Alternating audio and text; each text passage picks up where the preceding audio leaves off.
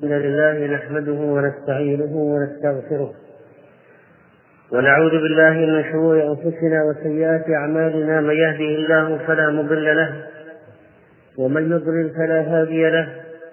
وأشهد أن لا إله إلا الله وحده لا شريك له. وأشهد أن محمدا عبده ورسوله. يا أيها الذين آمنوا اتقوا الله حق تقاته ولا تموتن إلا وأنتم مسلمون. يا أيها الناس اتقوا ربكم الذي خلقكم من نفس واحدة وخلق منها زوجها وبث منهما رجالا كثيرا ونساء. واتقوا الله الذي تساءلون به والأرحام. إن الله كان عليكم رقيبا. يا أيها الذين آمنوا اتقوا الله وقولوا قولا سديدا. يصلح لكم أعمالكم ويغفر لكم ذنوبكم. ومن يطع الله ورسوله فقد فاز فوزا عظيما. أما بعد فقد تحدثنا في الخطبة الماضية أيها الإخوة عن أمر من مظاهرة شياطين الجن لشياطين الإنس وشيء من ماهية العلاقة بين شياطين الجن وشياطين الإنس. وأن هذه المؤامرة لا تزال مستمرة لحرف الناس عن التوحيد وإيقاعهم في الشرك. ولا تزال تسمع بين الفينة والأخرى عن قصص عجيبة غريبة تدل على كثرة وقوع الناس في زماننا في حبال الشعوذة والدجل وكثرة إتيانهم وغشيانهم للسحرة والعرافين والكهان. وهذا أمر يصادم التوحيد بالكلية وهو أمر خطير ينبغي أن يتصدى له دعاة التوحيد وهذا شأنهم دائما وابدا أن يبينوا للناس ذلك أن أعظم معروف جاءت به الرسل هو التوحيد وأعظم منكر نهت عنه الرسل هو الشرك. لقد بين الله سبحانه وتعالى هذه العلاقة بين شياطين الإنس والجن. شياطين الإنس والجن الذين يوحي بعضهم إلى بعض زخرف القول غرورا. وبين الله لنا كيف استهوت بعض شياطين الجن المشركين فعبدوهم. وأنه كان رجال من الإنس يعوذون برجال من الجن فزادوهم رهقا. قال المفسرون كان الرجل من الإنس في الجاهلية إذا نزل بالوادي في طريق سفره قال أعوذ بعظيم هذا الوادي من شر سفهاء قومه. فلما استغاثت الإنس بالجن ازدادت الجن طغيانا وكفرا كما قال تعالى وأنه كان رجال من الإنس يعوذون برجال من الجن فزادوهم رهقا. ولذلك فإن المسلم لا ينخدع أبدا بما يراه ويسمعه من أفعال هؤلاء الشياطين مهما كانت الحيل. ومهما كانت الخوارق التي يظهرونها على أنها خوارق ومهما كان التعاون بين شياطين الإنس والجن من هؤلاء الكهنة والعرافين والمشعوذين مهما ظهر من الأشياء الغريبة والعجيبة فإن المؤمن يبقى على الثوابت التي جاءت بها شريعته. ولا يستجرينه الشيطان ولا تخدعه هذه التصرفات فإنه ولله الحمد على إيمان ودين وتوحيد. ولما كان من واجب أهل العلم كشف هذه الأشياء سطر ذلك العلماء في كتبهم.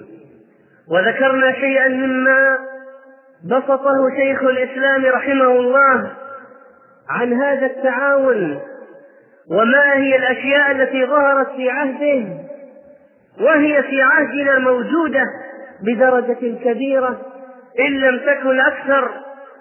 ذكر رحمه الله فعل هؤلاء الشياطين الذين كانوا يطيرون بأوليائهم في الهواء وينقلونهم من مكان إلى مكان ويأتون لهم بأشياء يطلبونها. ولكنهم لا يفعلون لهم ذلك إلا إذا كفروا معهم بالله رب الأرض والسماوات وفعلوا المنكرات والموبقات وإن تظاهروا بالصلاح والتقوى. ولذلك لما تكلم رحمه الله تعالى عن الحلاج الذي يقدسه اليوم بعض مفكري القرن العشرين ويكتبون عنه على أنه شهيد الثورة والإصلاح وإنما كان دجالا من الدجاجلة وكان مشركا بالله تعالى. قال كان له شياطين تخدمه أحيانا وكان وكان بعض أتباعه معه على جبل أبي قبيس فطلبوا منه حلاوة فذهب إلى مكان قريب فجاء بصحن حلوى فكشفوا الأمر بعد ذلك فوجدوه قد سرق من دكان حلوى باليمن أو حلوي باليمن حمله شيطان تلك البقعة. قال رحمه الله ونحن نعرف كثيرا من هؤلاء في زماننا وغير زماننا مثل شخص هو الآن بدمشق كان الشيطان يحمله من جبل الصالحية إلى قرية حول دمشق فيجيء من الهواء إلى طاقة البيت الذي فيه الناس فيدخل وهم يرونه ويجيء بالليل إلى باب الصغير فيعبر منه هو ورفيقه وهو من أفجر الناس. وكذلك كان بالشوبة وهي قلعة من أطراف الشام. يأتي من قرية وآخر كان بالشوبة يأتي من قرية يقال لها الشاهدة. يطير في الهواء إلى رأس الجبل والناس يرونه يحمله ذلك الشيطان. يقطع به الطريق. ثم إن الشيطان ثم إن هؤلاء الشياطين يسألونهم أمورا كبقر وخيل يخنقونها خنقا لا يذكرون اسم الله تعالى عليها. وهؤلاء وهؤلاء الذين يتعاونون مع الشياطين منهم من يطير في الهواء والشيطان طائر به ومنهم من يصرع الحاضرين وشياطينه تصرعهم.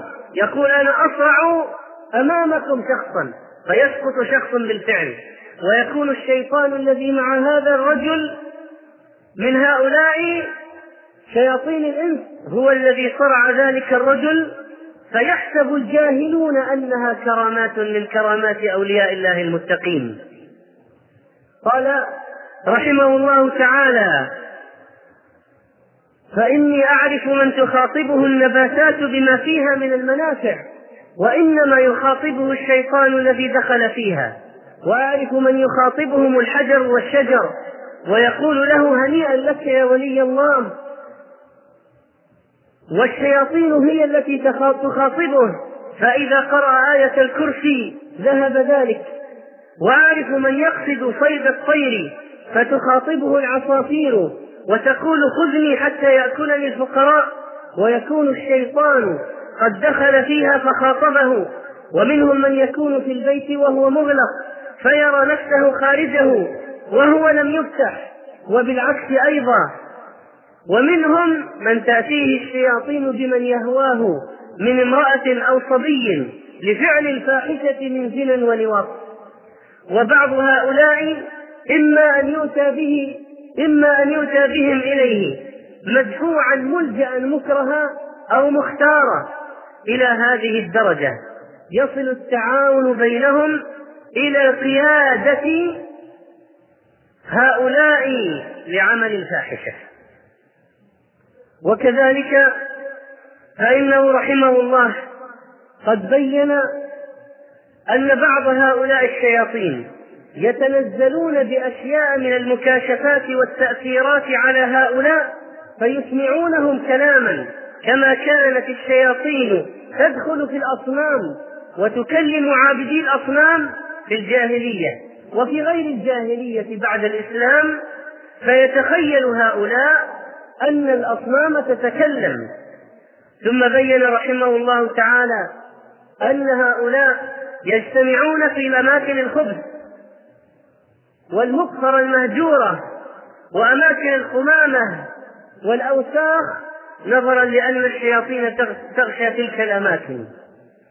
قال رحمه الله ولما كان الانقطاع إلى المغارات والبوادي من البدع التي لم يشرعها الله ولا رسوله صارت الشياطين كثيرا ما تأوي إلى المغارات والجبال مثل مغارة الدم التي بجبل قاسيون وجبل لبنان الذي بساحل الشام وجبل الفتح بأسوان مصر وجبال الروم وجبال بالروم وخراسان والجزيرة وجبل اللكام والأحيش وجبل سولان قرب أردبيل وغير ذلك من الجبال التي يظن بعض الناس أن بها رجالا من الصالحين. يعتقدون أن فيها أولياء ويسمونهم رجال الغيب وإنما هم رجال من الجن. فالجن, فالجن رجال كما أن الإنس رجال.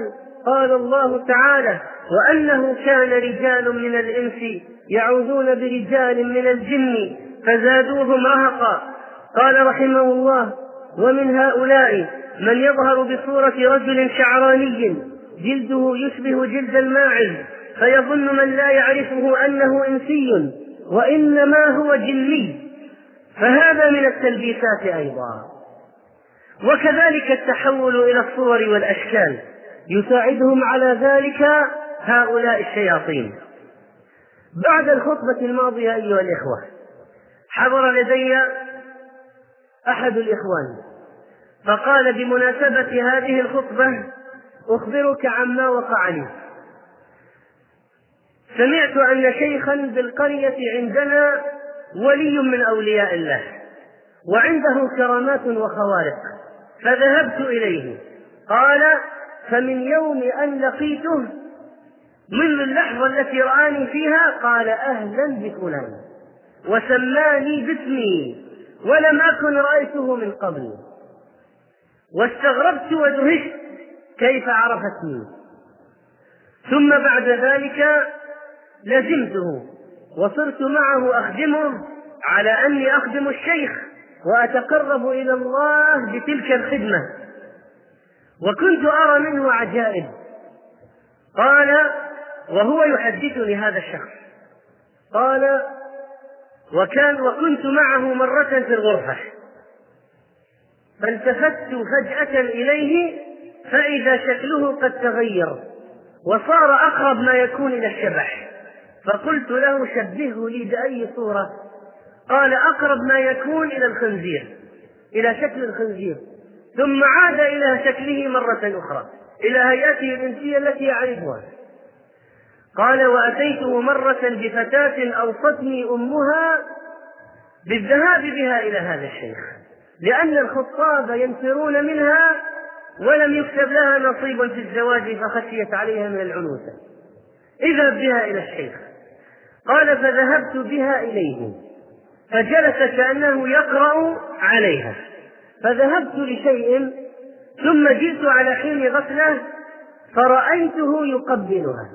ففوجئ لما رآني وجعل يتمتم كأنه يأخذ عليها العهد بالانتساب إلى الطريقة. وذكر أشياء أخرى. والمهم أيها الإخوة أن هؤلاء موجودين إلى الآن وأن الناس يفتنون بهم وأنهم أصحاب فواحش. وهذا الذي يزعم أنه شيخ قال له في آخر الجلسة اذهب إلى أهلك وأنا أوصلها إلى بيتها. فماذا وراء ذلك؟ إلا فعل الحرام. وماذا وراء التعامل مع الشياطين؟ إلا التلبيس على السذج وعلى هؤلاء المساكين.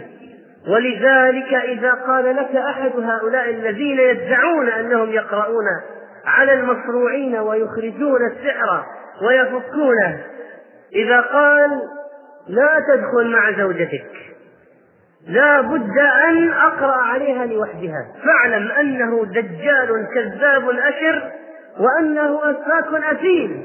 ما خلا رجل بامرأة إلا كان الشيطان ثالثهما. واعلموا عباد الله أن هذا شيء موجود واقع عند هؤلاء الدجالين. يطلب الخلوة بالمرأة لكي يخرج منها الشيطان بزعمه. وهو يريد من وراء ذلك فعل الحرام وقضاء شهوته ووصله ولذلك فإن الموحد يعلم علم اليقين. يعلم علم اليقين. أن مثل هذا مخالف لدين الله. مخالف لشريعة الإسلام. ومن حيل هؤلاء يقول شيخ الإسلام رحمه الله ابن تيمية ويحكى عن شيء آخر عن شيخ آخر كان له شياطين. يرسلهم يصرعون بعض الناس. يرسلهم يصرعون بعض الناس. فيأتي أهل ذلك المصروع إلى الشيخ يطلبون إبراءه. فيرسل إلى أتباعه الشياطين فيفارقون المصروع ويقوم ليس به بأس. فيعطون ذلك الشيخ دراهم كثيرة. فيعطون ذلك الشيخ دراهم كثيرة. إذا العملية عملية ابتذال هذا يعمل السحر وهذا يفكه وهذا يصرعه وهذا يخرج منه الجن ويقوم المصروع سواء كان بالتعاون بينهم أو كان نفس هذا الدجال الذي يرسل شيطانه ليقطع الإنس ثم يخرجه هو. ويأخذ الأشياء ويسرقها ذلك الشيطان ثم يخبرهم بمكانها. فالعملية صارت عملية تجارة. هذا يدخل جني ثم يخرجه وهذا يعمل لهم سحرا ثم يفكه وهؤلاء يدفعون. ولو كانوا يتحصنون بكتاب الله ما جعلوا للشياطين عليهم سبيلا. أقول لكم بصدق وإخلاص أيها الإخوة إن هذه العملية نصب واحتيال ومع ذلك الناس لا يزالون يذهبون إلى السحرة والمشعوذين. هم الذين يعقدون السحر وهم يفكونه أو يتعاونون فيما بينهم على الأشياء ويدعون العلم بالمغيبات. وقد حصلت قصص وذكرها العلماء ذكروا أن رجلا عند أمير في مجلس فيما مضى من الزمان تحدى الناس أن يعلم عدد الحصيات في يد كل شخص. فكان الناس يأخذون كفا من الحصى فيعدونها ثم يخبرهم بعددها ويكون كلامه صحيحا. حتى جاء رجل من الموحدين ممن يعرف تلك الحيل فقال أنا أقبض كفا من حصى وأتحداك أن تعرف كم عدد. فأخذ كفا من حصى وقال بسم الله ولم يعد. ثم قال كم في كفي؟ قال عدها حتى إذا قلت لك يكون الجواب مطابقا. قال لا أعدها إلا بعد أن تخبرني. فأخبره بعدد فلما عد ما في يده كان الذي أخبره به خطأ ثم أخبرهم بأن القرين من الجن الذي يكون مع هذا العاد يعد معه ويعرف العدد فيخبر قرين ذلك الدجال أو الذي يدعي معرفة المخبآت بالعدد فيخبره لصاحبه ثم يخبر هو الناس. فالقضية إذا هذا النوع من التعاون لا يمكن أن يخفى على الموحدين ولا أن يذهبوا بعد ذلك إلى الدجالين والمشعوذين. ثم إن بعض هؤلاء يأخذون أموال الناس ظلما إما بالسرقة وإما بغيرها. والنصب والاحتيال واحد يتصل عليه بالهاتف مكالمات خارجية. يقول لا أخبركم بمكان السحر ولا بعلة صاحبكم حتى تحولوا لي مبلغ خمسمائة ريال. أو ألف وخمسمائة أو أكثر بحسب الحالة بزعمه وتحول المبالغ إلى ذلك الدجال ليخبرهم عبر الهاتف أين يوجد السحر وما هي علة هذا الرجل ومن الذي سحر صاحبهم ونحو ذلك من الكلام. هذا ما يحدث فعلا حقا وحقيقة من النصب والاحتيال على هؤلاء المساكين. والسبب ضعف الإيمان. لم يتحصنوا بقل أعوذ برب الفلق وقل أعوذ برب الناس وقل هو الله أحد وآية الكرسي وبسم الله الذي لا يضر مع اسمه شيء في الأرض ولا في السماء وهو السميع العليم. وأعوذ بكلمات الله التامات من شر ما خلق فصاروا نهبا للشياطين اخترقتهم صاروا نهبا للشياطين. وذكرنا كذلك أن ما قامت ما قام من سوق تحضير الأرواح وأن بعض الناس يستطيع أن يحضر روح القريب من أب أو أم ونحو ذلك أنه كله دجل وأن بعضه من التعاون مع الشياطين الذين يستطيعون التشكل فيأتون الإنسان بصورة أبيه الميت أو أمه ونحو ذلك. وقد حكى بعضهم تجربته عن ذلك فقال ذهبت إلى هذا الذي يقول إنه تعلم تحضير الأرواح بأذكار وأمور يقرأها وتلاوات ورياضات وممارسات. فأكون معه على الطعام فتأخذه الإغفاء المعهودة فيميل رأسه إلى الأمام وتلتصق ذقنه بصدره ثم يحدثني الزائر الذي يزعم أنه ملك أو أبو هريرة أو أبو الحسن الشاذلي أو نحو هؤلاء بأمور ثم وعدوني وبشروني بقرب زيارة والدي الميت لي. في وقت عينوه وانتظرت الموعد بلهف وطلبوا مني أن أقرأ سورة الواقعة. إذا يمكن من طرق التلبيس أن يطلبوا من الشخص أن يقرأ سورة من القرآن. ثم قالوا سيحضر والدك بعد لحظات. ولكن بشرط لا تسأله عن شيء. وبعد دقائق جاء شخص ودخل فزعم أنه أبي في شكله وسلم علي وأظهر سروره بلقائي وأوصاني وأوصاني أن أعتني بهذا الشيخ وأهله وأنه فقير محتاج إلى المال. وهذا هو لب القضية الاحتيال المالي. وبعض الدجالين لكي يخفي أمره بزيادة لا يطلب مالا في البداية. كنا نقول للناس إنهم لا يستعملون القرآن وبعض الدجالين يستعملونه تلبيسا وقلنا لهم يحتاجون لأخذ المال وبعض الدجالين يقولون لمن يأتيهم في البداية لا نريد منكم مالا لا نريد إلا وجه الله لا نريد منكم جزاء ولا شكورا ولكن بعد ذلك يبدأون بأخذ الأموال فإذا إذا لا بد من معرفة الواقع. ولماذا قالوا له لا تسأله عن شيء؟ أو يأتي شكل يخاطبه بالخفاء. يقول أنا روح أبيك. ويخبره عن أشياء لا يعرفها إلا هذا الولد فعلا. ولكن يعرفه القرين ويعرفه الجن المحيطين به. ثم المحيطون به ويخبرون ذلك الشخص فيظنه حقا وهو دجل وتلبيس. ألم يقل النبي صلى الله عليه وسلم في حديث الدجال وإن من فتنته أن يقول للأعرابي أرأيت إن بعثت لك أباك وأمك أتشهد أني ربك؟ فيقول نعم فيتمثل له شيطانان في صورة أبيه وأمه فيقولان له يا بني اتبعه فإنه ربك. الحديث في سنن ابن ماجه عن النبي صلى الله عليه وسلم يخبر أن الشيطان من فتنة الدجال يبعث له شيطانان في صورة أبيه وأمه الميتين. ثم إن مما يدل على كذبهم في عملية تحضير الأرواح.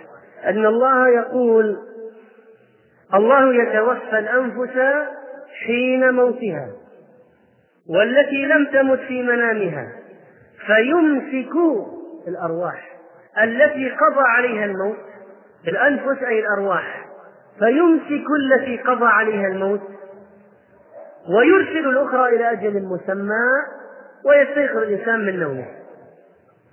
أما الذي يموت في المنام وهو نائم يموت وهو نائم وعدد من الناس ماتوا في نومهم يمسك الله أرواحهم فإذا كان الله يمسكها فهل يستطيع هل تستطيع الروح أن تأتي لهذا الولد؟ وإذا وكل الله بالأرواح ملائكة يعذبونها إن كانت شقية كافرة وينعمون إن كانت صالحة فهل يستطيع أحد أن يخرج روح الميت من قبضة الملك أو من الملائكة الموكلين بها؟ فإذا كانت الأرواح ممسكة عند ربها بحسب الآية وموكل بها حفظ أقوياء مهرة فهل يمكن أن تتفلت لتأتي إلى رجل يقول إنه حفظ الروح فلان وفلان؟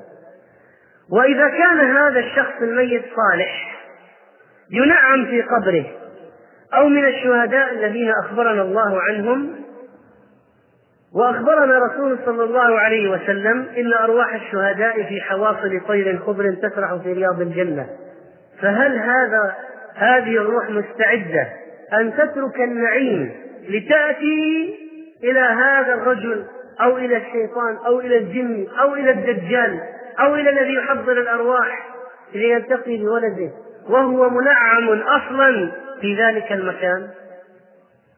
إذا المسألة واضحة ولله الحمد والمنة. ثم إنه بعد هذا العرض لبعض قدرات الجن والعلاقة بينهم وبين شياطين الإنس. لتنكشف الألاعيب لعامة الناس ويكون الناس على بينة.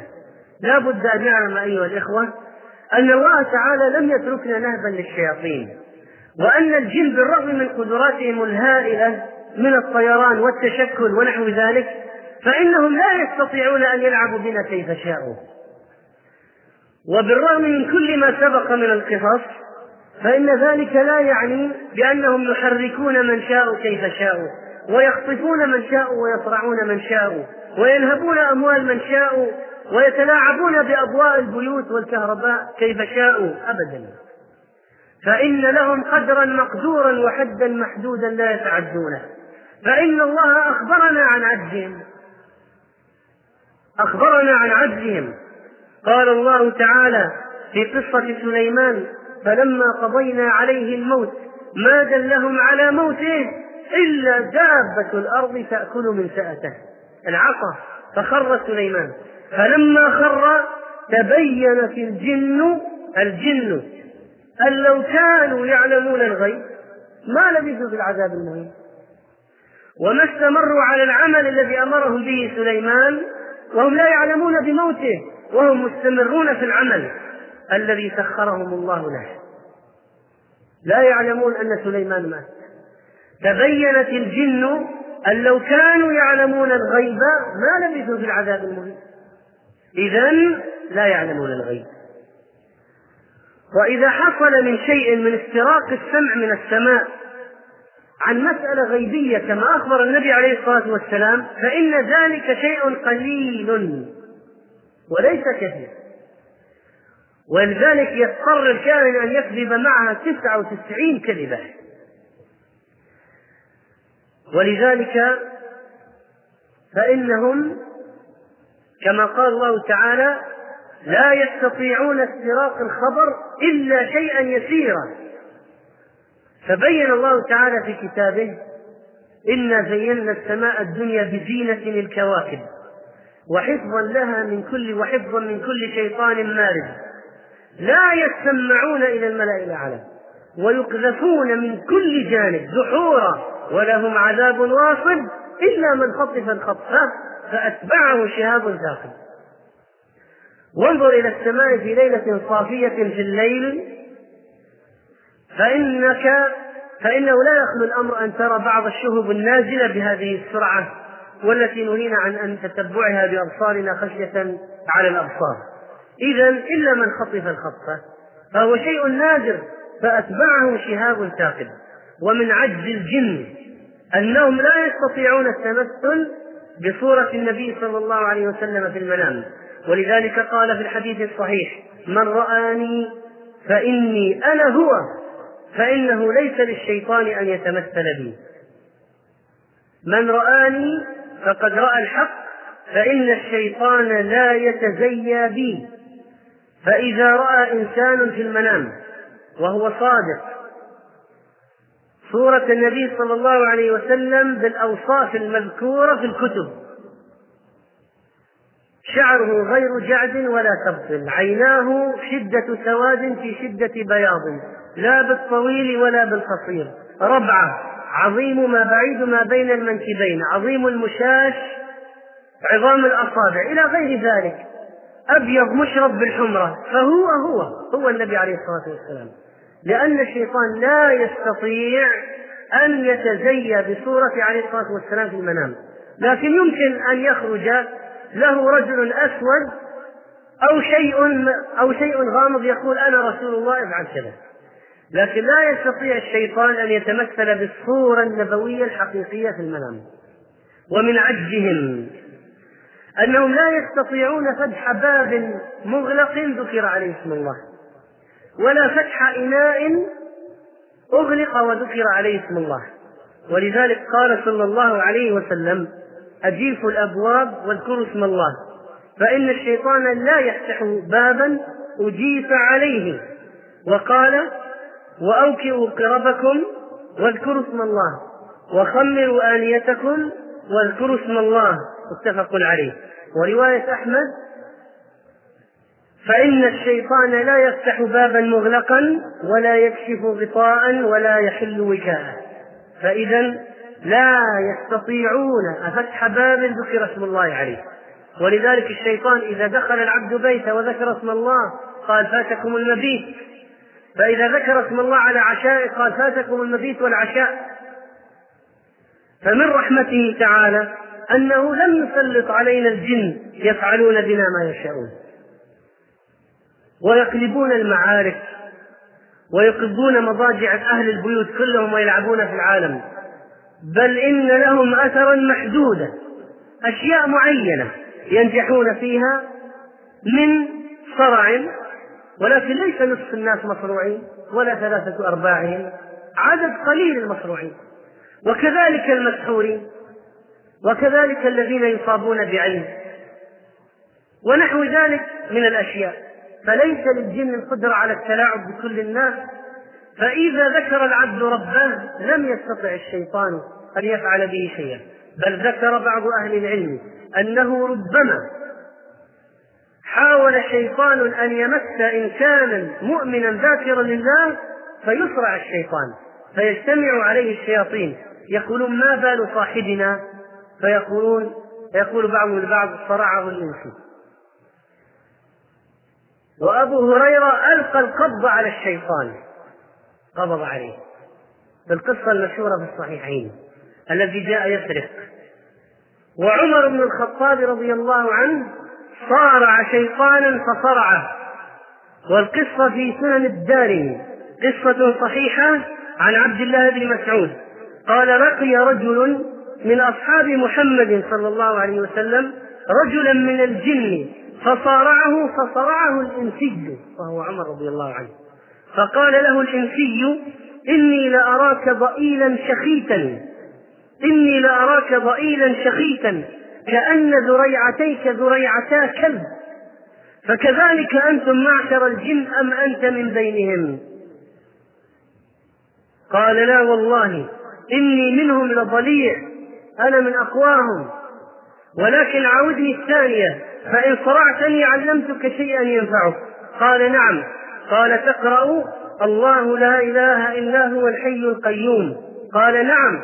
قال فإنك لا تقرأها في بيت إلا خرج منه الشيطان له خبج كخبج الحمار ثم لا يدخله حتى يصبح.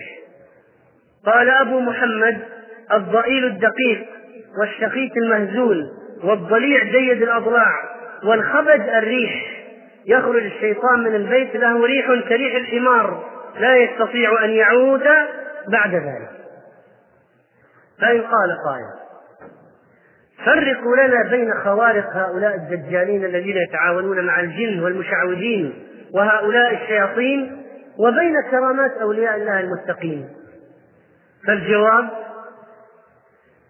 قال أهل العلم إن كرامات الأولياء سببها الإيمان والتقوى. والأحوال الشيطانية سببها ما نهى الله عنه ورسوله. ولذلك لا بد من التحري في حال مدعي هذا الخارق أو الكرامة. فمثلا هل يصلي الفجر في الجماعة؟ مثلا. هل يغض بصره عن الحرام؟ هل هو ملتزم بأحكام الدين أم لا؟ فإذا تبين لك أنه فاسق فلا يمكن أن يكون الذي يجري على يده كرامة. لا يمكن. وإنما هو من فعل الشياطين. ولذلك لا بد من التأكد من صحة معتقد هؤلاء الأشخاص وعبادتهم قبل أن نقول هذه كرامة أو هذا من فعل الشياطين. ولذلك وكذلك فإن ولي الله لو أجر الله على يده كرامة لا يخبر بها ولا ينشرها في العالمين لأن من إخلاصه أن يكتم أمره ولكن قد يكشفها الله لبعض الناس. مريم كلما دخل عليها زكريا المحراب وجد عندها رزقا كرامة من الله. وغير ذلك من أولياء الله. لكن هؤلاء يقول تعال أريك أشياء عجيبة. ثم يريك خوارق. يفعلون ذلك تباهيا وهذا لا يمكن أن يعمله ولي الله. فإن قال قائل ما دام بعض الجن ما دام الجن عندهم قدرات فلماذا لا نستعملهم؟ لماذا لا نستعملهم في فك السحر وإخراج السحر وإخراج المصروع والبحث عن المفقودات والسيارة المسروقة ونحو ذلك؟ فنقول لا يجوز الذهاب إلى هؤلاء الكهنة أو المشعوذين أو الدجالين لأن النبي صلى الله عليه وسلم حرم علينا الذهاب إليهم. من أتى كاهنا من أتى عرافا هذا لم تقبل له صلاة أربعين يوما وذاك كفر بما أنزل على محمد. فنحن ممنوعين من الذهاب إليهم حتى لا يستحوذوا علينا ولا يوقعون في الشرك والشارع أعلم. فلما نهانا عن الذهاب يجب علينا أن ننتهي. ثانيا ما يدريك بأن العلاقة بين هذا الإنس والجن علاقة شرعية؟ أليس في الغالب أنها علاقة شركية وأنه يأمره بالشرك يأمره بالشرك. ذكر شيخ الإسلام رحمه الله قال كان أحد هؤلاء الذين يتعاونون مع الشياطين على فراش الموت فقال لولده إن إن شيطانا كان يحملني يطير بي إلى كذا وكذا. فإذا مت سيأتيك على هيئة جمل فاركب عليه. فلما مات أبوه جاءه على هيئة جمل فركب عليه. فلما صار في منتصف الطريق قال إن أباك كان يسجد لي. كان يسجد لي. فرفض الولد أن يسجد فألقاه في الصحراء. فإذا يأمرونهم بالشرك وبينا صورا من ذلك في الخطبة الماضية. ثالثا ما يدريك أن هذا الجن المطلوب الاستعانة به مشرك وكافر؟ الله قال عنهم وأن منا المسلمون ومنا القاسطون. كنا وكذلك قال كنا طرائق قددا. قال المفسرون فمنهم المسلم واليهودي والنصراني والسني والبدعي. وأهل الأهواء موجودين عندهم. في المذاهب عندهم. فما أدرانا أن هذا الجن صالح مستقيم الدين والعقيدة حتى يجوز لنا أن نتعامل معه خصوصا وأن القضية من عالم الغيب. إذا إثبات أن هذا الإنس صالح. وأن الجن الذي يتعامل به معه صالح وأن القضية المطلوب التعاون فيها مباحة والوسيلة مباحة أمر صعب جدا لا يكاد يثبت. فكيف بعد ذلك يفتح الباب على مصراعيه ويقول عنده جن عنده جن عنده جن يستعمله في المباحات. فإذا يقفل الباب. ولو فرضنا وجد شيء فهو نادر جدا جدا ولا يجوز التوسع فيه على الإطلاق. قال شيخ الإسلام والشيطان وإن أعان إنسانا على بعض مقاصده فإنه يضره أضعاف ما ينفعه. فإنه يضره أضعاف ما ينفعه. نسأل الله سبحانه وتعالى أن يرينا الحق حقا ويرزقنا اتباعه وأن يرينا الباطل باطلا ويرزقنا اجتنابه وأن يعيذنا من شر شياطين الإنس والجن أجمعين. وأن يحفظنا وأهلينا من كل سوء إنه هو خير حافظا وهو أرحم الراحمين. أقول قولي هذا وأستغفر الله لي ولكم فاستغفروه إنه هو الغفور الرحيم وأبشروا لإخوانكم يفتح الله لكم.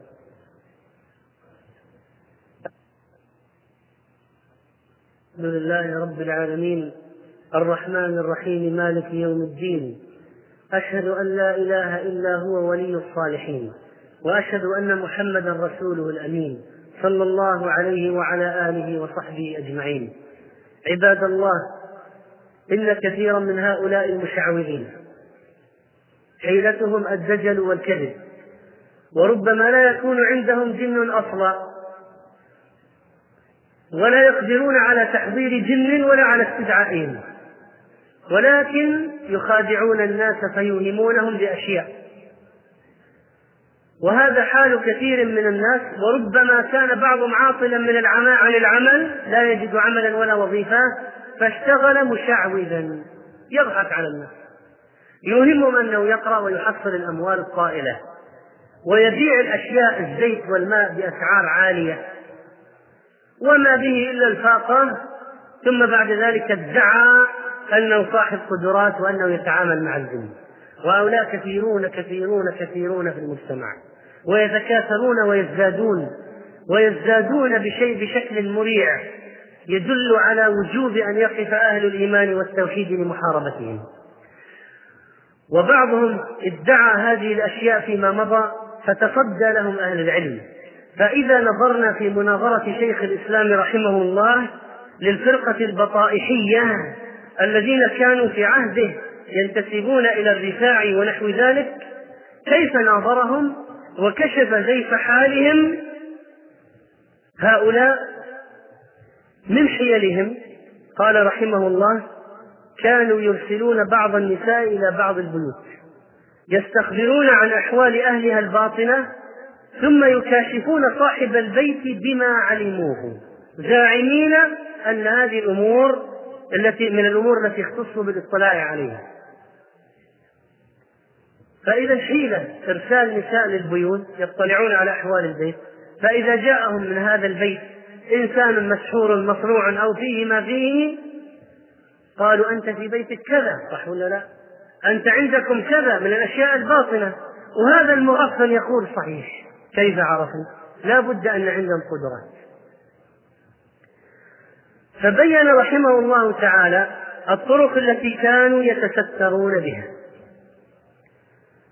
ومن ألاعيبهم أيضا قال ودلسوا على آخر كان يدعى قفجق إذا إذ أدخلوا رجلا في القبر يتكلم. وأتوا به في الليل يقولون هذا القبر سيخبرك بأشياء وأخبار. وأوهموه أن الموت تتكلم. وما هو إلا صاحبهم يتكلم من داخل قبر. وهذا المسكين يظن الآن أن هذا من أنباء الغيب. يوحون بها إليه. ولذلك ناظرهم رحمه الله لما جاءوا لما جاءوا بأطواق الحديد في قبض بقبضهم وقبيضهم وجموعهم أمام الناس والملأ والأمراء في عهده وقال لهم هذه بدع وصرخ فيهم قالوا نحن نريد قضاة القضاة الأربعة والفقهاء ونحن قوم شافعية. قال شيخ الإسلام فقلت هذا غير مستحب ولا مشروع عند أحد من علماء المسلمين. وهذا الشيخ كمال الدين ابن الزملكاني مفتي الشافعية ودعوته وقلت له يا كمال الدين ما تقول في هذا؟ قال هذا بدعة غير مستحبة بل مكروهة. هذا مفتي الشافعية أجابهم. وقال ليس لأحد الخروج عن شريعة محمد صلى الله عليه وسلم ولا الخروج عن كتاب الله وسنة الرسول صلى الله عليه وسلم.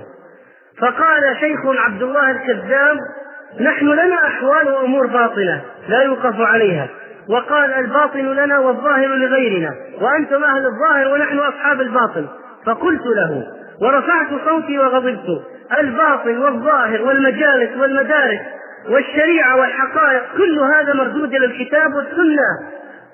ليس لأحد الخروج عن كتاب الله وسنة رسوله صلى الله عليه وسلم لا من المشايخ والفقراء ولا من الملوك والأمراء ولا من العلماء والقضاة وغيرهم بل جميع الخلق عليهم طاعة رسول الله طاعة الله ورسوله صلى الله عليه وسلم. فرفع صوته وقال نحن لنا أحوال ولنا أشياء خوارق وكرامات ونحن ندخل في النار ولا تحرقنا. فقلت ورفعت صوتي وغضبت أنا أخاطب كل أحمدي منتسبين إلى أحمد الرفاعي. من مشرق الأرض إلى مغربها. أي شيء فعلوه في النار فأنا أصنع مثل ما تصنعون ومن احترق فهو مغلوب. وربما قلت فعليه لعنة الله ولكن بعد أن نغسل جسومنا بالخل والماء الحار.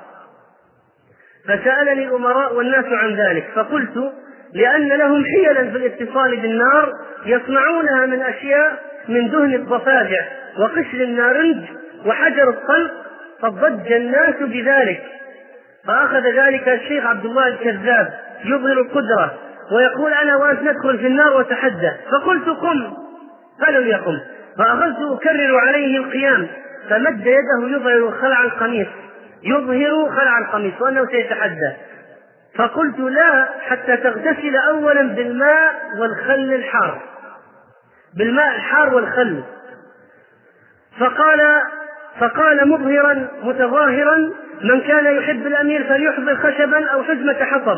فقلت هذا تطويل وتفريق للجمع ولا يحصل به المقصود. هات قنديل لا حزمه من حطب ولا هات قنديل يوقد وأدخل أصبعي وأصبعك فيه بعد الغسل. ومن احترقت أصبعه فعليه لعنة الله. أو قلت فهو مغلوب فلما قلت ذلك تغير وذل وذكر لي أنه اصفر وجهه. ثم قلت لهم ومع هذا فلو دخلتم النار وخرجتم منها سالمين ولو طرتم في الهواء ومشيتم على الماء ولو فعلتم ما فعلتم لم يكن في ذلك دليل على صحة ما تدعونه من مخالفة الشرع ولا على إبطال الشرع فإن الدجال الأكبر يقول للسماء أمطري فتمطر وللأرض أنبتي فتنبت وللخرب أخرجي كنوزك فتخرج كنوزها تتبعه. ويقتل رجلا ثم يمشي بين شقيه ثم يقول له قم فيقوم ومع هذا فهو دجال كذاب ملعون لعنه الله ورفعت صوتي بذلك فكان لذلك وقع عظيم. وذكر بعض الحاضرين أن الناس قالوا فوقع الحق وبطل ما كانوا يعملون فغلبوا هنالك وانقلبوا صاغرين.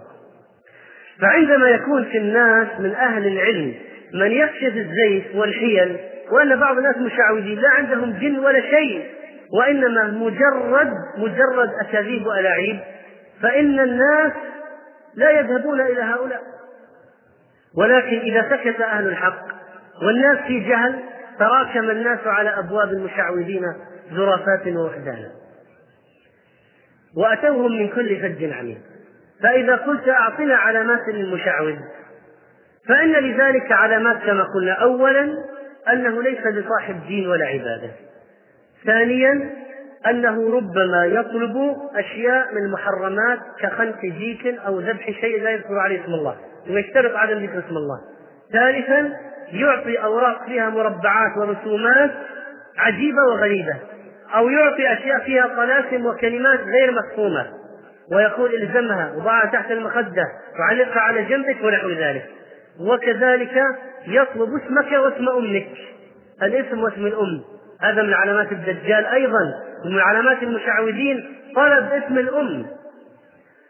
ونحو ذلك من الأشياء والعلامات التي يعرفها بعض من جرب وذهب إلى هؤلاء. نسأل الله السلامة والعافية. اللهم إنا نسألك أن تنصر السنة وتعلن شأن أهلها. اللهم انصر عبادك الموحدين. اللهم اثبت شأن المشعوذين والدجالين. اللهم انصر من نصر الدين واخذل من خذل المسلمين. اللهم انصر المجاهدين في سبيلك. واثبت اليهود والنصارى والمنافقين. وأظهرنا عليهم يا رب العالمين. وقوموا إلى صلاتكم رحمكم الله.